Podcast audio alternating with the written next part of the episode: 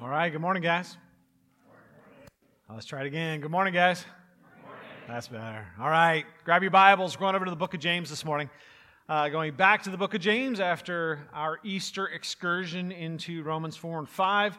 Uh, I'm going to be picking up where we left off. Um, in our study books, uh, we don't actually have a, uh, a page for today's sermon. Um, partly because we just forgot to put this passage in the book. That was one of our mistakes. And partly because I actually split it into two sermons, so we get to spend two sermons without pages. So just flip to the back of the book. We have some blank pages at the back where you can take notes.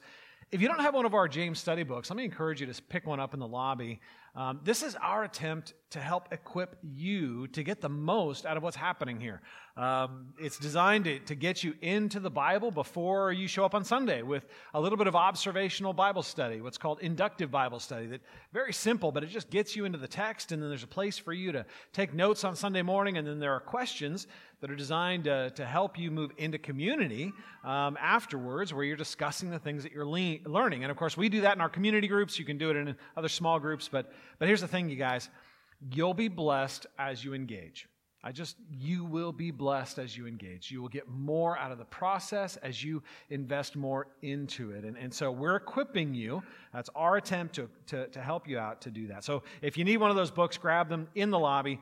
Um, but this morning we're going over to James. We're going to James chapter 1, which, if you're using one of our Bibles that are sitting around the room, uh, we're going over to page 1011. Now, just to remind you, James is uh, a letter that was written um, by James, a first century Jewish Christian leader, written to first century Jewish Christians who had been scattered because of persecution out of Jerusalem, right? So they were in Jerusalem and now they are moving into northern Judea and Syria and, and that area. And, and he is writing to them uh, because they live in between two kingdoms, right? They, they live in the kingdom of the world, but as believers in Christ, they are living for the kingdom of Christ. They are living in this world with all of its blessing and all of its suffering, but they're living for the world to come. And so, in some senses, that makes us the exact target audience, right? James is writing to first century believers who are living in the tension between the two worlds, and, and that's exactly where we find ourselves today. And, um, and James's purpose in writing this letter is to call uh, his readers um, out of worldliness, um, out of worldly religion. And, um, and so let me just again remind you how we define worldliness, what the Bible says about worldliness. Worldliness is not all the bad stuff out there. That's often how the church defines it. Uh, it's, it's all the bad things, the entertainment, the, the, the abuses, and, and, and if we can just avoid all the bad stuff out there, we can keep all this stuff in here nice and pure and safe. Uh, the problem is, worldliness isn't out there, worldliness is in here. Worldliness is, is biblically defined as, as our desire and the systems we create to do life apart from God. Worldliness is my desire to get the blessing of God apart from relationship with God. It's my desire to get the goodness of God without having to submit to God. It is my desire to get all the fullness of life without the God who gives that fullness of life. It is my desire to be like God instead of dependent on God right? The same sin that we see at the very beginning of the Bible replicated in the human heart through all these generations, right? So, worldliness is an internal problem that leads me to create systems where I try to find uh, the blessing of God apart from the presence of God. One of the most dangerous things to the human soul um, is worldly religion. The religion we create that is designed to move us closer to God's blessing without moving us closer to God Himself. Worldly religion is, I believe, the most dangerous thing to the human soul. It's more dangerous than all the enemies out there. It's all it's more dangerous than all the bad things that that that we should be against or should be work. It, worldly religion is incredibly dangerous because it makes us believe we're growing closer to God even as we're walking farther away. It locks us into the world of, of self deception where, where we think um, God is more and more pleased with us, even as we um, get more and more frustrated. James calls this worthless religion, and that's what we're going to be looking at this morning. He calls this worthless religion. Um, and today we actually get to look at one of the most memorable images in this entire book. Um, we're going to take a look at that. But here's his point. Uh, we'll just open with this. He, he says basically, don't settle for worthless religion. Don't settle for worthless religion when, when the real thing, man, is right here. Don't settle for a religion of, of pretending and performance, of self indulgence. Don't, don't do it. Today, James is calling us to make it real. Okay, so let's take a look at James chapter 1. We're going to be looking at verses 19 through 27. We covered verses 19 through um, 21 three weeks ago before um, Palm Sunday but it is part of this passage, so I want to read it this morning because uh, it's part of the context. So I'm going to begin reading in uh, verse 19. Know this, my beloved brothers. Let every person be quick to hear, slow to speak, slow to anger. For the anger of man does not produce the righteousness of God. Therefore, put away all filthiness and rampant wickedness, and receive with meekness the implanted word which is able to save your souls. But be doers of the word and not hearers only, deceiving yourselves. For if anyone is a hearer of the word and not a doer, he is like a man who looks intently at his natural face in the mirror. For he looks at himself and goes away and at once forgets what he was like. But the one who looks into the perfect law, the law of liberty, and perseveres, being no hearer who forgets, but a doer who acts, he will be blessed in his doing. If anyone thinks he is religious and does not bridle his tongue, but deceives his heart, this person's religion is worthless. Religion that is pure and undefiled before God the Father is this to visit orphans and widows in their affliction and to keep oneself unstained by the world. The word of the Lord. Thanks be to God. All right, um, preachers love this passage.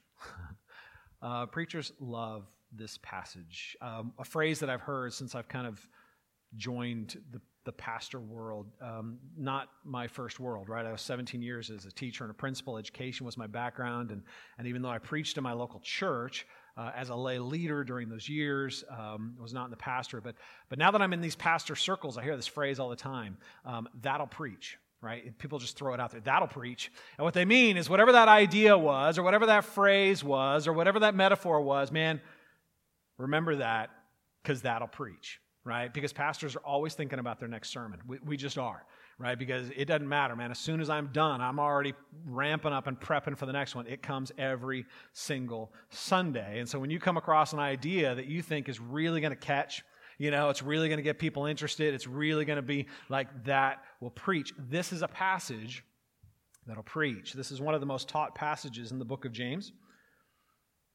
And honestly, it is one of the most mistaught. Um, and uh, confession is good for the soul. I've mistaught this passage.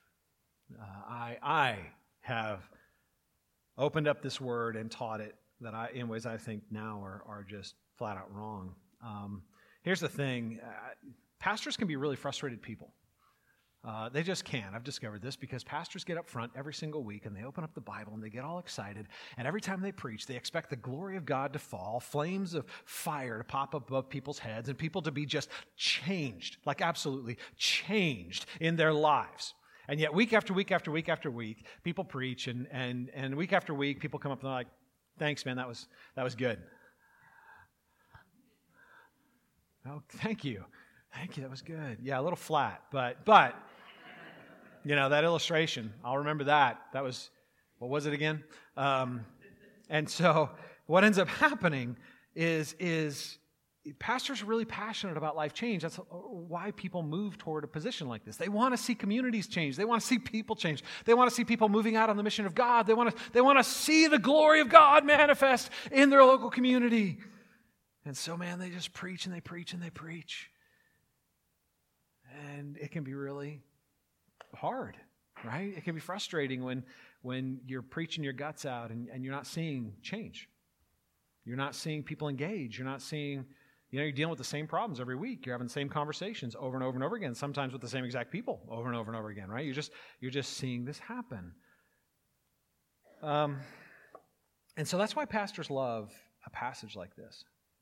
Because passage like this, honestly, man, pastor reads this and they're like, man, I'm bringing the hammer this weekend. I am, man, you're going to be crushed. I'm going to, I'm going to whoop you, right? I'm going to light a holy fire under your rear end and you are going to move, right? Things are going to happen. You will, you will, you will feel desperate to change after this weekend. You will want to grow after this weekend because this is the kind of passage that, that does that. There's a powerful image in this passage, this, this, this idea of the guy coming and looking in the mirror, right? James is like, man, there's a bad kind of religion. There's this thing that, that, that people are just hearers and not doers. And, and they're like this. They come and they look in the, the mirror and, and, and they see themselves. And what do they do? They just walk away. They just walk away. They refuse to fix what they see. They walk away and they think, I'm good enough. Man, that'll preach. That'll preach, right? Because all I got to do is get up here and and say, man, how much time do you spend looking in the mirror?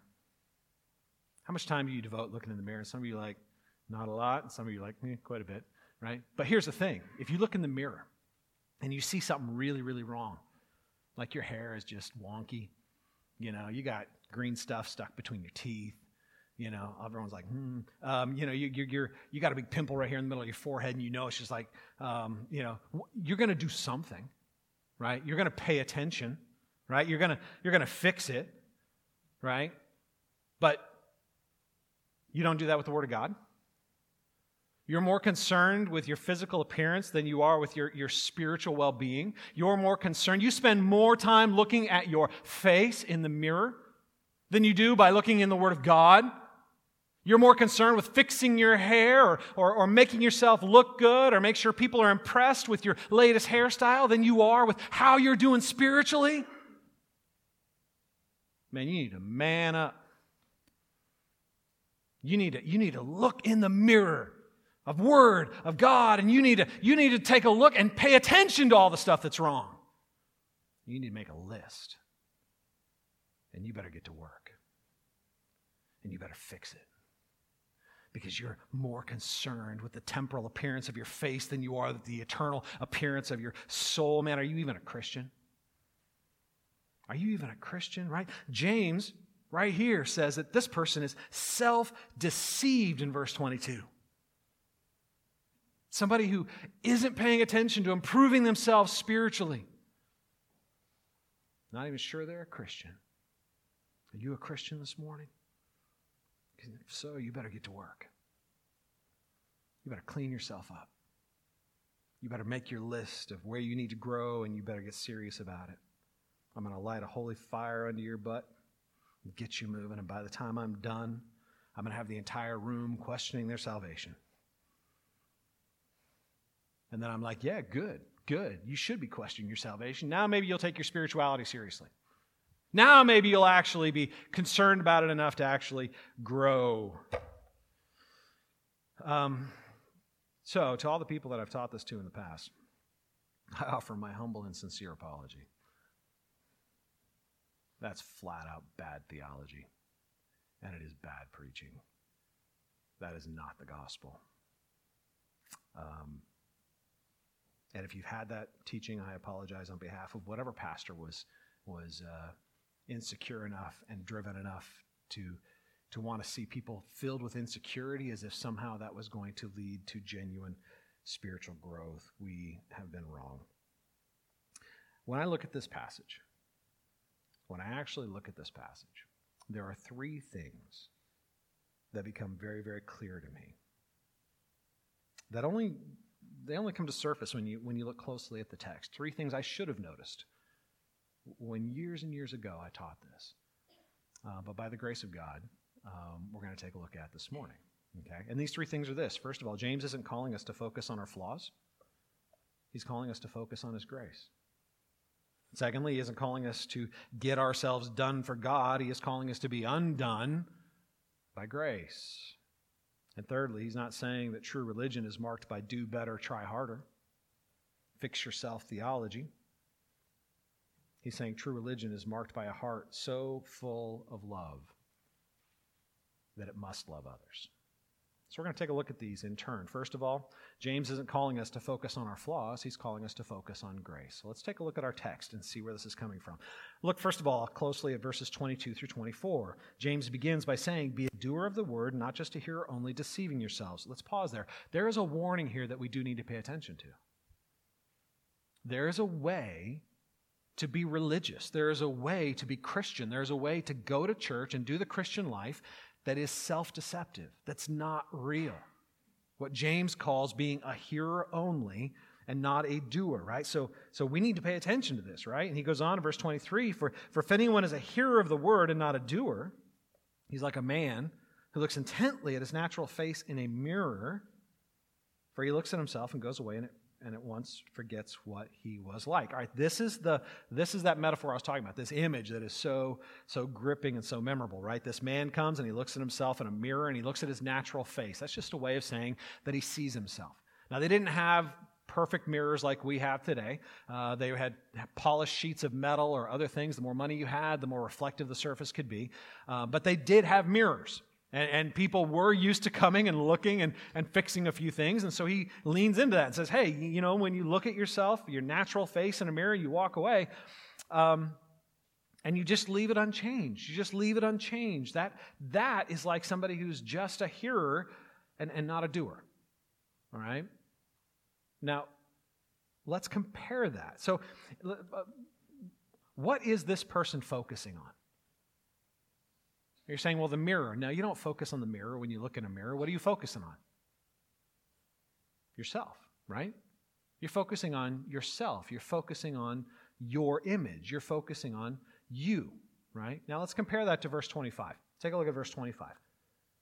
But the one who looks into the perfect law, the law of liberty, and perseveres, being no hearer who forgets, but a doer who acts, he will be blessed in all of his doing. What's the second guy focused on? Not himself. It says that he is looking intently into what? The, the law, the perfect law, the law of liberty. Now, obviously there's, there's meant to be a comparison here. So I think there's a sense in which when this person looks into the perfect law, the law of liberty, they do see themselves in it. But they're not focused on themselves. They're not looking in it to see themselves. They're focused on the perfect law. They're focused on the law of liberty. And that law of liberty may show them things about themselves, but that's not the focus. The focus is this law. So, what is this perfect law? What does that even mean? Perfect law, law of liberty, right? That's really weird language to us. Well, we need to remember that James, as a first century Jewish Christian leader, who is writing to first century Jewish Christian people, is going to use language that is very familiar to his context and his world, right? So we're outsiders to this language. It shouldn't surprise us that, that it feels a little foreign to us, that it feels a little off, because these are they've all shared the same cultural experience. They were all raised in, in Jewish homes. They were all raised under the teaching of the Torah. They all memorized the law. They all, they all uh, had a, a mindset that was centered around this, right? So normally when a Jewish person spoke about the law, they would be speaking about what we call the Old Testament law, the Old Covenant law, the Torah, which most of us would identify with the Ten Commandments. We've all heard of the Ten Commandments, right? Well, the Ten Commandments were just the, the down payment of the full law. There are 613 commands in the Old Testament. And those laws affected every area of Jewish life, every day. And so Jewish people would go through their day, and, and, and they didn't think about the law like once a week when they went to synagogue or just occasionally. They thought about it all the time because the Jewish law affected every area of their life. They understood the effects of this law because this law continually measured them and continually condemned them. That's what the law does. The law shows you what you're supposed to be, and it shows you that you fall short of it, and it doesn't tell you how to fix it. Right? That's what the, the Old Testament law does. Is here's God's standard, and here's where you measure up on that, and, and, and you fail. And so what it does is, is it points out um, where you're wrong, but it doesn't give you any help to fix it. So listen, what I want you to hear is, is the Old Testament law was not a perfect law because it couldn't bring the process to completion. It could show what was wrong, but it couldn't give any help to make it right. The, the Old Testament law came in and said, This is where you fall short, but it didn't give you any help in, in actually changing what, what was falling short. It could only condemn. James says that this person looks into the perfect law. And then he adds, this is a law of liberty. This law is perfect. Because unlike a list of rules that simply show us where we fall short and condemn us for doing so, this law actually has the power to deliver us into liberty. This law actually has the power to deliver us into freedom. It doesn't just show us who we are, where we are. It actually has the power of changing us to be what we long to be, to become what we're supposed to be. It is a law of freedom, a law that brings, brings liberty because it delivers us into that freedom. It doesn't condemn us, it transforms us. So, what is this law? Well, just look one page over in chapter 2. I want you to see, because James refers to the law multiple times, this law, multiple times throughout his letter, and he uses different terminology each time, but, but I think there's something informative in verse 8. In verse 8, he says, If you really fulfill the royal law, according to the scripture, you shall love your neighbors, you love yourself, you are doing well. Why, why, here? So it was a it was the perfect law, and then it was the law of liberty, and now it's the royal law. Why is it called the royal law? Well, I don't know if you noticed, but he actually quoted Jesus there. If you live by the royal law, you shall love your neighbor as you love yourself. Right? Jesus said when he was asked, What's the greatest commandment? Jesus said, The greatest commandment is to love Lord God with all your heart, soul, and mind. And the second is like it, to love your neighbor as you love yourself. This is the royal law because it was the law given by the king, Jesus himself. Right? What he's saying is, is there's a new law that governs my life as a Jewish Christian. It's not the Old Testament law that, that condemned, it, it is the law of Christ, the royal law, the law of love. Jesus came to love us, and in loving us, to call us to love right? When Jesus himself was asked, What's the greatest commandment? He didn't say your moral improvement. He didn't say fixing yourself. What did he say? He said, The greatest commandment is love. Love God with all your heart, soul, and mind. Love your neighbor as you love yourself. And, and here's the thing that we'll do, because we're pretty broken, twisted people. We'll turn that into a to do list. And, well, do I love God enough? And do I love my neighbor enough? And, and that completely misses the point because, because Christian theology tells us I don't love God because of my self effort. I love because he first loved me. Because I am loved, I am freed to love. Because I am loved, it changes me and awakens me and transforms me and, and awake, it frees me. It is a law of liberty. It is a law that brings freedom that, that love comes in and does what no rule could ever do. See, this, this perfect law of love, it, it doesn't conform your behavior from the outside in, it transforms your behavior from the inside out. It is a law of freedom. I love that phrase because it's such a paradox. Uh, I don't know about you, but a lot of times when I think about freedom, I don't think about rules. Right? That law of liberty, that doesn't work. Like for me, freedom comes with a lack of rules, right? Get rid of all the restrictions and just let me go. Right? The fewer restrictions, the freer I am. And I think there's a cultural mindset that kind of believes the same thing that if I can, if I can just have enough money, if I can just have enough fame, if I can just have enough political influence, that, that all the restrictions are removed and I can just do whatever I want, then I'll be genuinely free. And we know, we know how ridiculous that actually is because the people in our culture who are the freest in that way aren't exactly paragons of mental and, and emotional health right? They, they aren't the happiest and freest people. They are often the most self destructive and miserable people. They just have a lot of money while they're doing it, right? And, and so it, freedom doesn't come from a lack of restriction. Listen to me freedom comes from being loved. The person who is most deeply and profoundly aware of being loved is the freest person around because they are secure because they, are, they, they have joy. Because their deep need to be known and loved is met. They're not looking for things outside of themselves to satisfy a deep desire within themselves. The love comes in and meets the needs and frees them to actually enjoy the gifts around them instead of using those gifts, trying to get them to do uh, what only God can do. It is a law of liberty because it is a law that produces freedom. It is love.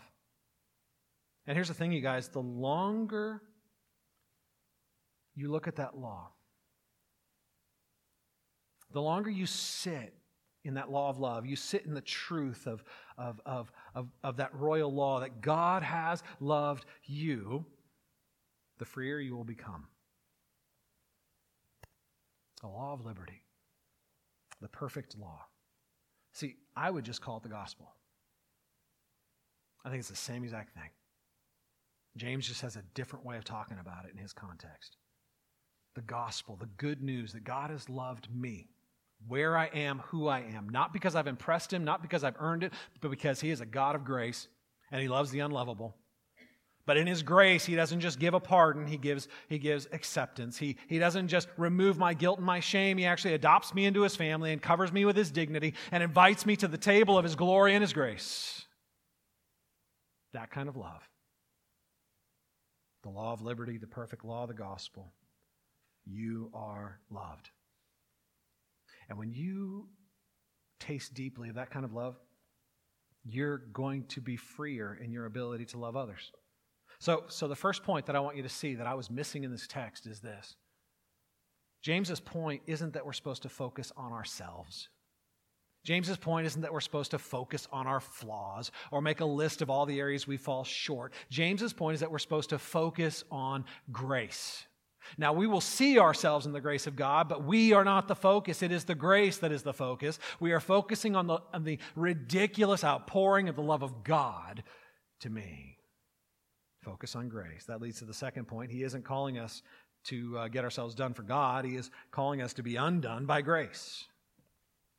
There are two words in these verses that I think it might be helpful if I, if I, if I give you a little bit of background on. Um, in verse 25, it's the word look, right? So in verse 25, it says, um, but anyone, uh, but the one who looks into the perfect law, the law of liberty, and perseveres. That word looks uh, is is a Greek word, uh, parakipto. Para means alongside. Kipto means to kneel. What kind of looking do you think that in, in, in, is talking about? Parakipto, to kneel alongside. It's not talking about a casual glance. It's not talking about, a, oh, yeah, there it is, right? And moving on. Like to kneel and to look carefully means you got to stop. You have to stoop. You have to study. The man who looks into the perfect law of liberty. The man who stops, the man who stoops, and the man who studies. This is a posture of humility.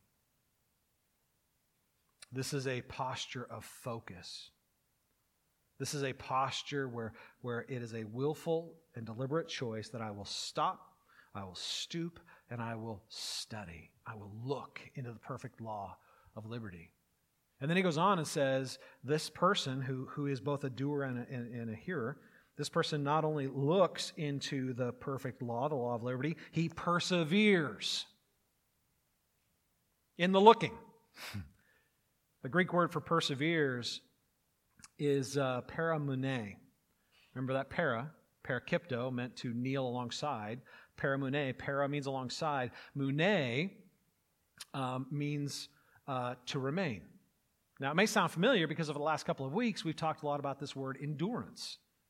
Right? When, when we were in James, earlier in James 1, where, where it says, um, we rejoice in, in all the different kinds of trials in our life. Why? Because they produce endurance in our lives. That was that Greek word, hupomone, and I told you I loved that word because it gave me the picture hippo. Means under, like this guy who goes, the, the hippo just goes under the water, right? And disappears. And, and that's that picture of, of, of, of what God works in us when we go through suffering. He increases our ability to come under pressure without being crushed, to be, be under the waters of suffering without drowning. He actually increases our endurance, hupomone. Right? We talked about it last week with Romans 5. It was the same word where, where it says we rejoice in our sufferings. Why? Because our sufferings produce endurance, and endurance produces character, and character increases our hope. Right? Endurance, hupomone. Now we're dealing with para paramune, perseverance. What that means is that we, we in our stooping, in our kneeling, in our looking, we remain alongside this truth and we don't walk away. You're like, Steve, this isn't helping. All right, let me put it in my words. What this means. The kind of looking we're talking about here is the kind of looking you never stop doing. I don't want you to think about your morning Bible study time. That's not what I'm talking about. I'm not talking about you, you know, taking your 15 minutes and opening the Word and getting in, reading the Psalm, being like, okay, I'm spiritually charged for the day, let's go. What I'm talking about is a mindset that never leaves this truth. You come alongside the gospel, this incredible, incredible and profound message that God loves you. Not because you've earned it, not because you, you're attractive, not because you've done anything, but because God is a God of grace. He loves you profoundly. He delights in you, this truth, and you stop and you stoop and you study this truth and you persevere. You kneel alongside this truth and you never stop looking at it. You never stop studying it. You never stop letting it be the first thing you know about yourself and the first thing that leads you into action. Think about how profoundly your life would be changed if your first and, and, and, and, and really most urgent thought about yourself throughout the day at all times was this God loves me. The sovereign, holy, immutable God of the universe delights in me. What if that was the first and most important thing you knew about yourself at all times? Do you think you'd be easily offended? Do you think you'd be easily threatened? Do you think you'd be easily afraid? Do you think that, that, that you would be tempted to try to earn what God has freely given? Do you think that you would, you would start judging people who aren't as good? No, I'm telling you, this is a profoundly transforming truth to kneel alongside the gospel, to look deeply and wrestle with it and allow it to define my image of myself, how I see myself in the world around me. That's what James is talking about. He's talking about stooping, kneeling next to this truth, and then persevering. Never allowing that truth to leave our minds, never allowing that reality to escape our attention. This, he says, is how you do the word. This is somebody who's a doer of the word. Okay, that leads to another question. How in the world is that doing the word? Because all I'm doing is kneeling next to a truth, a profound and wonderful truth, and allowing it to seep into my soul. How is that being a doer of the word? I'm really just growing in my faith in the word. I'm learning how to believe that truth. How is that being a doer? Well, let me ask you something. How do you do love? How do you do love? Well, there's only one way to do love it's to respond to love.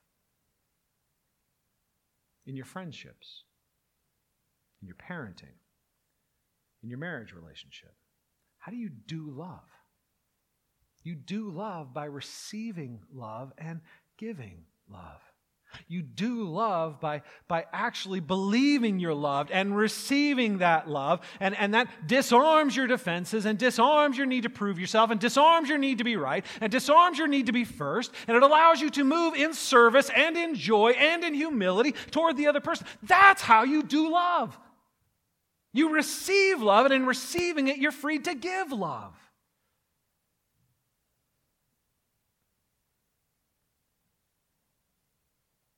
This is what James means when he says that we're supposed to be doers of the word. We need to be those who are deeply and profoundly responding to the love of God, and from that place of response, learning how to move out in love toward Him and toward others, responding to His love, right? This is the remedy to the worldly religion of our hearts. Because here's the thing, you guys if we're not responding to the love of God, we are going to be growing in worldly religion. Those are the only two options. Worldly religion is when we're trying to get the blessing of God apart from a relationship with God. We're trying to perform for God instead of respond to God. It is us trying to put our resume in front of God instead of trying to respond to, to, to God's love for us. Worldly religion. Here's the irony, you guys there's two ways for us to be worldly in our religion. And, and depending on your wiring, you're probably going to gravitate toward one of these. You're either going to be a rule keeper or you're going to be a rule breaker. Rule breakers think that the way they get the fullness of life is by breaking God's law, right? God put up these fences, and the best stuff's always on the other side because God's a cosmic killjoy. And because he really doesn't want me to be happy, he doesn't really want me to have joy. The way to joy is, is to kind of do it, get there on my own, right? God set up a rule, said, don't do that. And I'm like, okay, the joy on the other side, right? Rule breakers are constantly wondering, what joy am I being blocked from? Rule keepers. Rule keepers are trying to get the blessing of God by earning it. They're going to keep the law so well, they're going to keep the rules so well that they make God indebted to them. God, you owe me. They want this, that's what they crave more than anything, is this deep sense. They want to, they want to hear from God, well done, good and faithful servant. And they want to hear that not because it's a gift of grace, but because they've earned it from the mouth of God. They want to obey the rules so well they get the blessing of God based on their ability to earn it from God.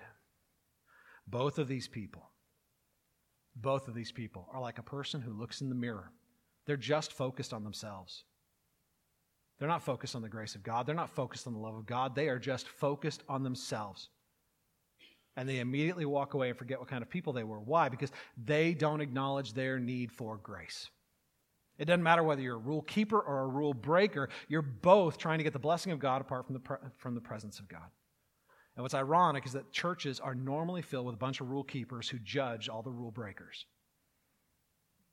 Churches are often filled with people who have their resume, all the ways they're obeying God, all the ways they feel good about themselves, all the ways they're exercising self control, all the ways they're denying themselves, all the ways they're doing it right. And then they have this list of people over here, they're all the rule breakers. And a lot of times, the preachers are trying to get people to stop being rule breakers and just become rule keepers.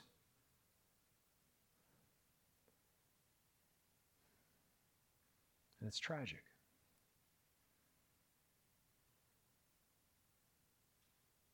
Because it actually blocks us from moving into the actual experience of the grace and the love of God.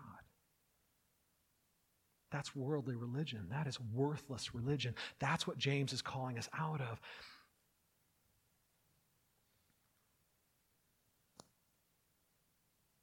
But the man who looks into the perfect law of love and perseveres there the one who sits in the perfect law of love until that love actually breaks his heart. He sits in the presence of grace until his pride is undone in that grace. This man is blessed in his doing. Not because he's earning it, not because he's performing for it, but because he's simply working out of what God is working into him. He is simply living out of the grace that God is kneading deeply into his soul. He is responding to God. And in responding, he's being changed. James says we need to be doers of the word. Steve's version, Steve's authorized version of this would be we need to make it real, you guys. We need to make it real. This isn't about going to church. It's not putting in the time. It's not about fixing yourself morally. It's not about having a checklist and impressing people. It's not about looking religious or putting on your Sunday best. Man, what a pile of garbage. It is about actually responding to the love of God to the point where that love transforms you and you're able to love others. It is freely receiving the love of God and becoming a conduit of that love. Because in being loved and in learning to love, you will unleash the greatest blessings of God in your life.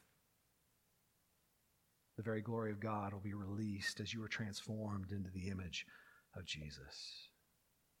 When we engage grace and humility, man, you cannot walk away unchanged. And that leads me to the last thing I got wrong. This uh, true religion isn't about do better, try harder. See, that's the mistake. We often think that the, the key to, to genuine spiritual transformation, man, you just need to do better, try harder. That's why pastors are trying to light spiritual fires under the seats of their congregation. Man, you just need to do better. You, it's an issue of motivation. It's an issue of motivation, man. You just need to be motivated. So I'm gonna, I'm gonna motivate you. Man, that's not, that is worthless religion. Self improvement checklist theology, man. True religion isn't about do better, try harder. It's about a heart so overwhelmed with love that we can't help but love. Take a look at verses 26 and 27. If anyone thinks he is religious but does not bridle his tongue but deceives his heart, this person's religion is worthless. Religion that is pure and undefiled before God the Father is this to visit orphans and widows in their affliction and to keep oneself unstained from the world. All right, we have a strange comparison here. Again, James does this a lot. Um, and I have come to appreciate it because it knocks us off balance. And let me, let me tell you why this is a strange comparison. Because on the one hand, you have a person, he says, that, that doesn't bridle their tongue. They don't control their speech, right? They, they, they, they don't um, have a handle on that. And this person, he says, man, their religion's worthless. Their religion is, is worthless, right? That person deceives themselves. They think their religion's awesome. They think they're actually right in line with the blessing of God. They think, but no, they're self deceived. Their religion is worthless. And then we compare that, on the other hand, with this person who has pure religion. And the person who has pure religion, man, they visit the, the orphan and the widow in their affliction. They visit the orphan and the widow in their distress. All right, let me ask you something. Can't somebody do both? I know people who do both. They're really passionate about issues of social justice. They're all about changing the world. They're all about loving the people on the margins. They're all about finding the people that, that the majority culture is not empowering or paying attention to. And they're all about, and at the same time, they're all about unleashing their tongue in destructive and ugly ways on the people who aren't doing the same things they're doing on the people that don't love in all the ways they love. They, they feel incredible pride in their social engagement, and they feel absolute freedom in using their language to tear down and destroy anybody who might have a different value system or approach it a different way. So, what in the world? How does this work? How is this an either or when you can do both? What in the world is James saying here? All right, the only way this makes any sense is if we realize that James isn't comparing the activities, he's comparing the heart behind them. He's not comparing what they're doing, he's comparing the motivations and the transformation that compels them. He's not comparing the actions, not, not primarily. He's comparing what they demonstrate. Let me, give you, let me dig in a little bit. A person who uses their tongue to tear others down, what does that tell us about them? Somebody who uses their tongue to, to silence somebody who disagrees with them, to abuse somebody who threatens them, to ridicule somebody that they feel threatened by, that, that, that they, they silence anyone that makes them feel defensive. They use their, their tongue to, to defeat, they use their tongue to abuse, they use their social media voice, whether it's in memes or in, in in witty sayings. They, they, they tear other people down to make themselves feel big. They make others feel small so that they can feel important. They like to, to, they like to hurt others so that they can feel whole. Because if you disagree with me and I can make you feel stupid about it, somehow that makes me more right. What does that tell us about this person? It tells us, if nothing else, that their heart has not been undone by grace.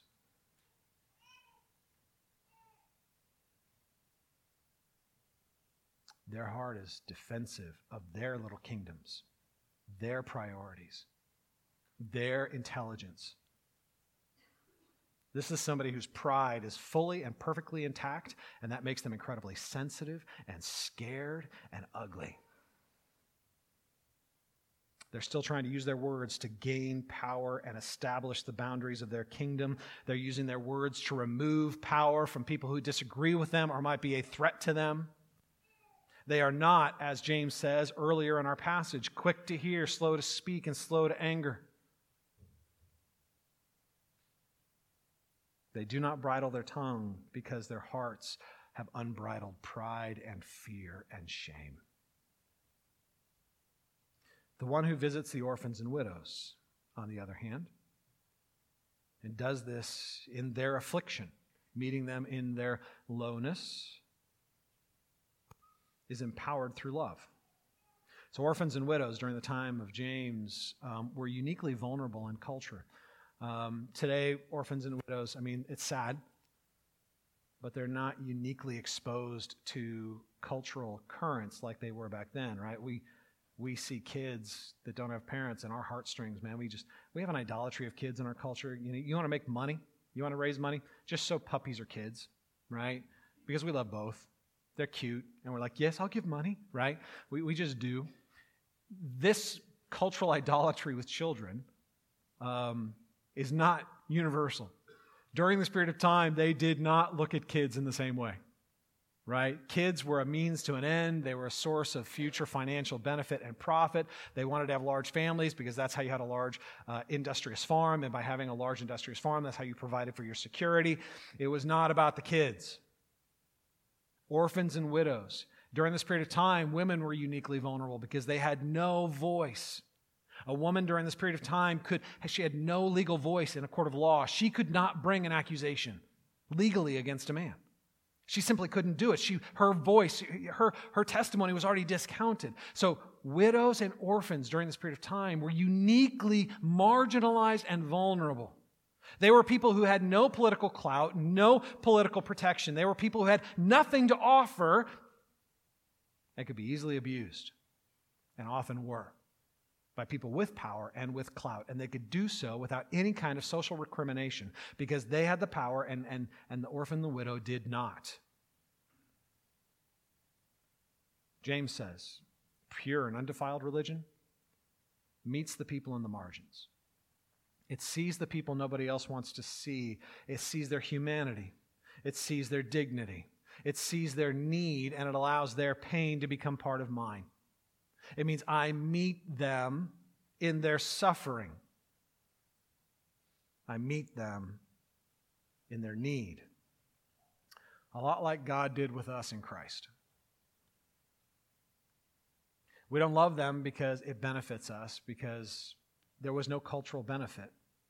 We don't love them because somehow it makes us feel good about us. There was, there was no, we meet them in their need because they are created in the image of God. And when we meet them in their need, we are honoring God by honoring their humanity.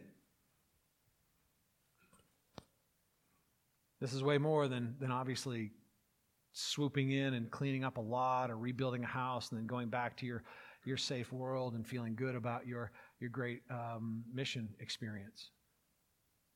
Actually, loving people cause us to actually see people. Actually, seeing people is costly because we have to actually listen to them and understand them. Even if we find their position um, uh, object- objectionable, even if we find their, their experience alienating, even if we find them threatening, even if they represent to us things that make us incredibly uncomfortable about us.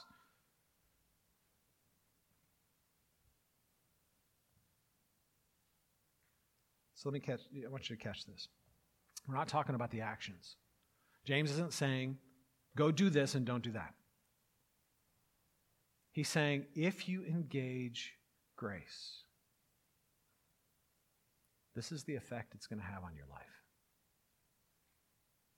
If you stop, stoop, and study the gospel, if you look intently at this incredible, profound message of God's love for you, and you persevere in that message to the point that you actually start to believe it, it will change you. And when it does, you're going to find yourself loving people in ways right now you don't even know how. You're going to start seeing people in ways that right now, it doesn't matter how much guilt I put on you. I can't make you have a transformation. I can con- seek to control your behavior, but I can't transform your heart. Love does that. It will transform you. You will start to love because you are loved. It will change the way you use your tongue. It will change the way you use your finances. It will change the way you see the world. It will change the way you see yourself. It just will. That is what it means to have pure and undefiled religion before God. It's not about doing the right things, it is about being engaged and transformed in the right ways. James finishes by saying, This person at the very end of verse 27, this person keeps himself unstained from the world this person keeps himself protected from worldliness.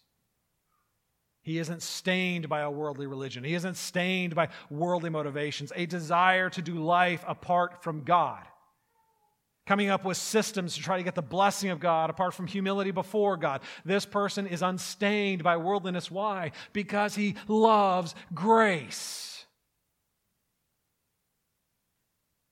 He has been undone in his pride and lifted up in his shame. He, he is both humbled and drunk on God's ridiculous love.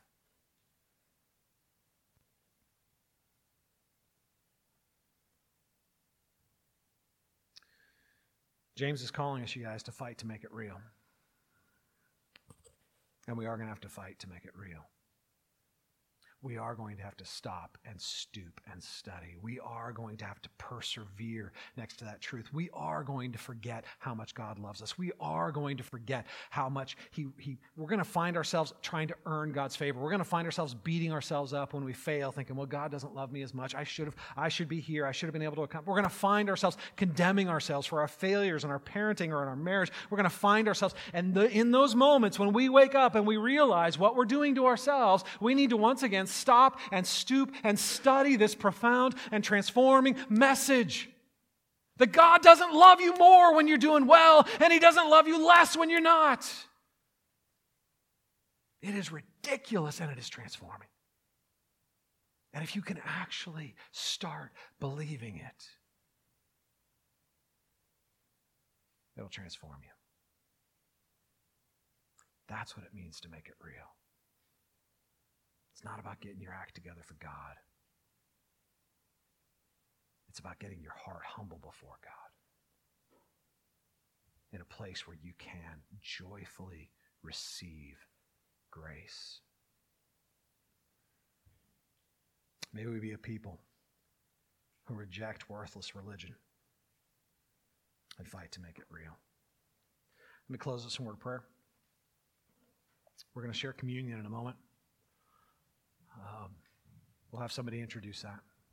Let me pray for us as we move into our time of response. Father, I thank you that you are a God of grace. Lord, you are a God of righteousness. You are a God of holiness. You are a God of perfection. And if that's all you were, Lord, you would be our greatest enemy in the universe because we are none of those things.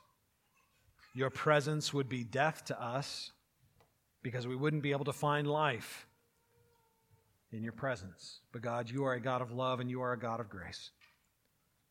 And because you love us and because you are driven by, by your grace toward us, you paid the price to draw us near. You absorbed our offense and took our place as our substitute. You bore the weight of our guilt. You were crushed by our shame. You died the death we deserved to die and then rose again that we might find new life.